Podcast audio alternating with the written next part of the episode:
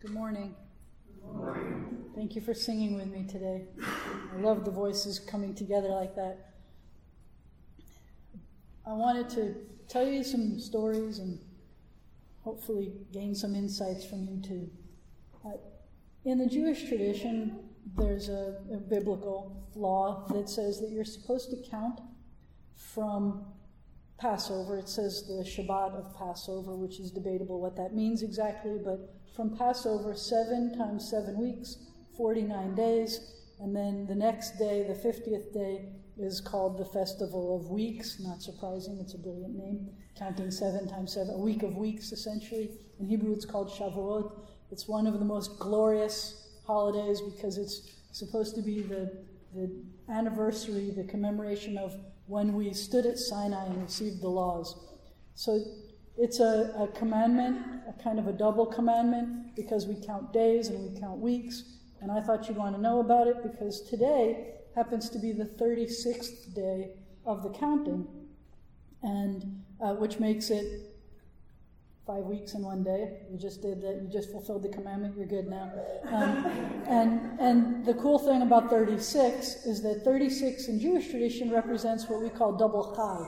Somebody noticed that on my guitar strap, it has Hebrew letters on it that are also music notes. That's a creative way of showing the word chai, which means life, and uh, the two letters that spell the word chai are chet and yud, which are eight and ten. So the number eighteen represents life, or life is represented by eighteen, but thirty-six is double chai. So it's a kind of an auspicious day today. I'm very proud to be here on a, a double chai day.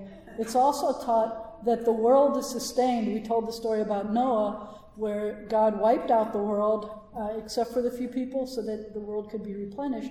But God made a promise in the story that that wasn't going to happen again, um, at least not by water. I don't know. I'm, I'm hoping that that's. I'm hoping that that's that it meant never again. But um, but the tradition is that if we can find, if God can find thirty-six righteous people in the world, then the world will continue to be sustained. And I always like to think that at least one or two or three or more of those righteous people are right here with us. And I like to treat each person as if they were one of the righteous people who, uh, uh, because of whom God is sustaining the world. And obviously, I try to be one of those people because I don't want this world to disappear, or at least I don't want the world to disappear. Um, I don't want us all to be wiped out. So that's all I think significant in here. And I want to tell you a story about something that happened this week. Kind of, a, I don't know if any of you have ever done this. Have you ever rescued an animal from outside, like you see a lost dog or last? How many people have done that? Rescued an outside. I love this group. I think you are. If there were thirty-six hands here, I think that that's where the thirty-six people are right here. So this week, I was. We were. Um, we we had a bar mitzvah yesterday. The whole story. There was a bar mitzvah, which means a young man turned thirteen and led the service. And I spent like ten hours a day with this kid this week, this young boy, um, young man, I should say now, because he's already a, an adult, officially in Jewish tradition.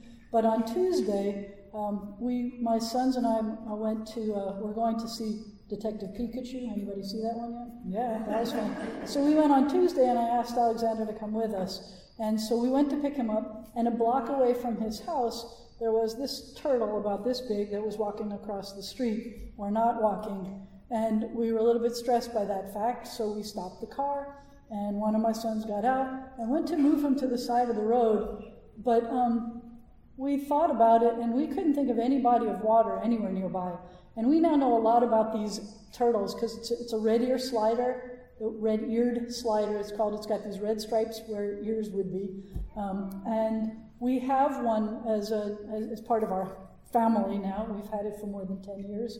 And so I know that there, as an aquatic turtle, it needs water in order to be able to eat. It has no saliva, and it won't be able to eat if it does, it's not in the water. And so it stressed us that there was no water nearby.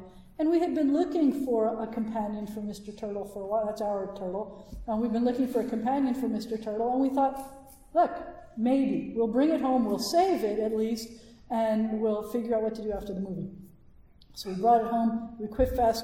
I, I took all my Passover pots and pans and took it out of this plastic bin and filled this plastic bin with enough water so and put some turtle food in so that we were calling this uh, turtle at the moment. Its name was Forrest because the street was Forrest. Forrest Gunk because he had goop all over the back of him. So and he was. We thought he was kind of doing the jogging mode of Forrest Gump. So um, I think Ron calls him um, the one who who. It's supposed to be taking care of the animals in our house, but I've been taking care of these animals. But Ron decided he was going to see we have a Mister Turtle. For a while we had a Teeny Turtle, but Teeny Turtle passed away, so he was calling him Big Turtle. So whichever, Forrest Gump or Mister T- or Big Turtle, um, covered in, in mud and stuff, and covered in like this uh, wavy algae, which turns out to be very, very, very bad for turtles. Turtles get algae on them, but not the wavy kind that's bad. Um, and so he could have. It's it, we're just taking care of it. We stuck it in this big bucket. We fed it. We went to the movie. When we got back, the bucket was filled with goop, and um, and that was good. And we've kept it. We've given it sunlight and food and and um, heat lamp. And it's the amount of, of algae is diminished each day. Um, I'm supposed to scrub it with a little toothbrush. And um, we will probably have to return this to the wild, and we're okay about that. Um, we tried to put the two of them together. Ron was convinced that they were having fun together when I put them in the shower and they were finding each other and put them in the tank together. But um, then I heard a clunk noise from across the house and I went running over and Mister Turtle, who's this big, was clomping on the leg, sorry, of Big Turtle, which is this big, and that didn't look like playtime to me. So I separated them out, and they haven't been in the same enclosure. I don't even let them look at each other.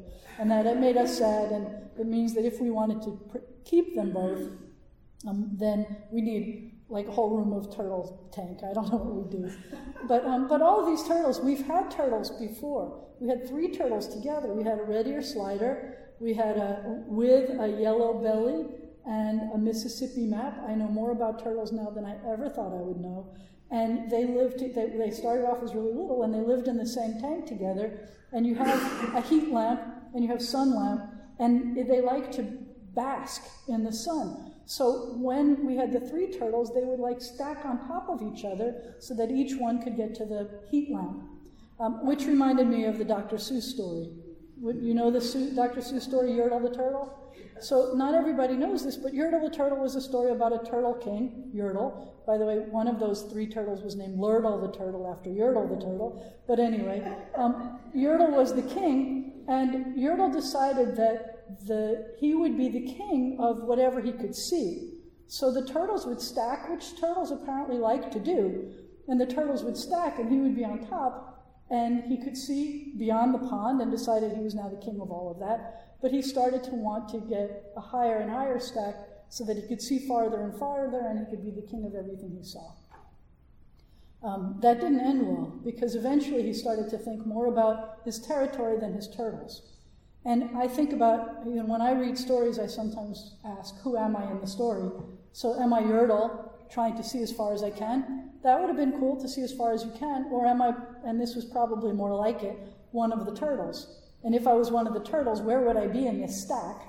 Um, the pressure turtle t- backs are pretty sturdy, but eventually it gets to be a kind of complicated balancing act. And who am I? Am I the bottom one or the middle or kind of towards the top that had to get there? But obviously what happened is eventually this turtle tower toppled and Um, and it didn't end well for Yertle.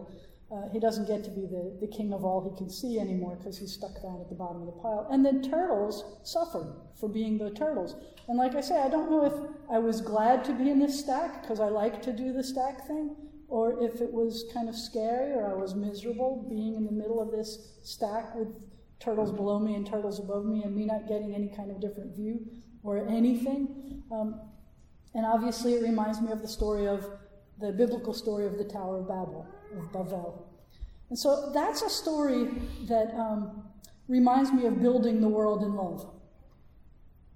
Because what happens is, this was shortly after the Noah, Noah story, and the people went to not far from where Noah was, and they found this place that had really good mud that makes bricks, not unlike the Red River. The Red River is good mud making uh, brick making mud.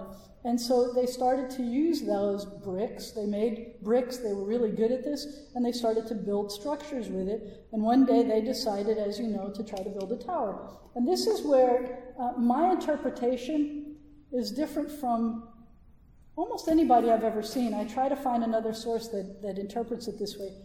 I can read the Hebrew. I know what it says. And to me, what it says isn't what everybody else usually gets out of it. Because it says that they built this to- this tower, and to me, they were all working together. And next thing you know, it's not like, you know, let's build a, a, a tower to heaven because we're encroaching on God's property. I don't think God is being threatened by tall things. I don't think that ever threatens God.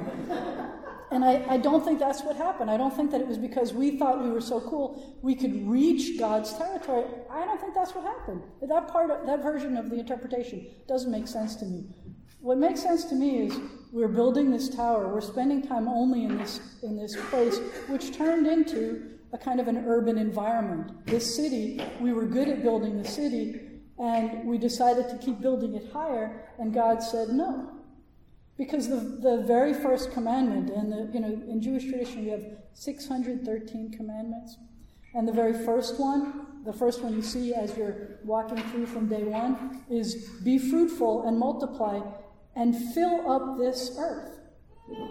And so they weren't filling up the earth. They were staying there. They were building higher things so that they had more space for them, but it wasn't filling up the earth.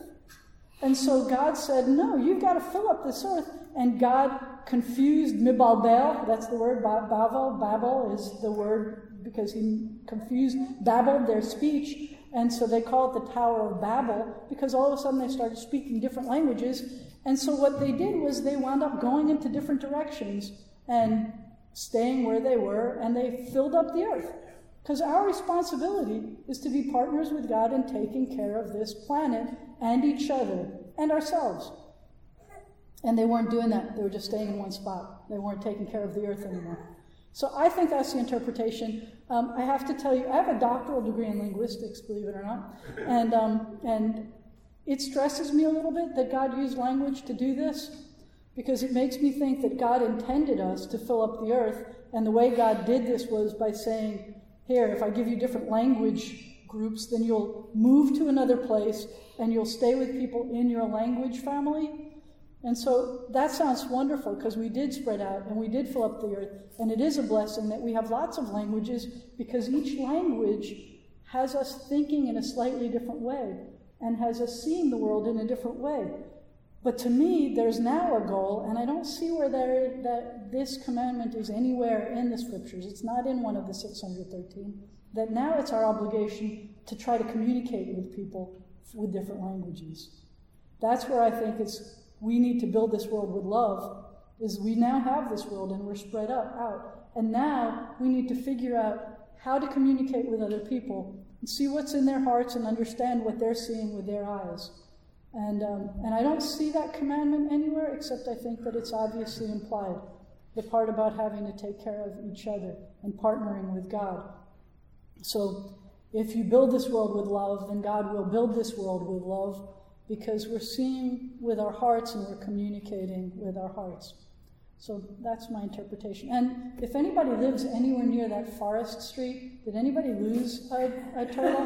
I was really hoping, I was really hoping that somebody here was going to say, Mister Tur- big, big Turtle, whatever, Forrest Gump, that's mine, because maybe my dream is a, a pond outside in my backyard, and maybe you lost your turtle from your pond. Noah, anybody know how to build a pond for turtles? I could use that too. I'm, All right, I'm on this. I can take care of this. But that's part of how we build the world with love, too, is we take care of ourselves, each other, and the animals and the planet around us. Thank you for letting me share this with you today. Thank you.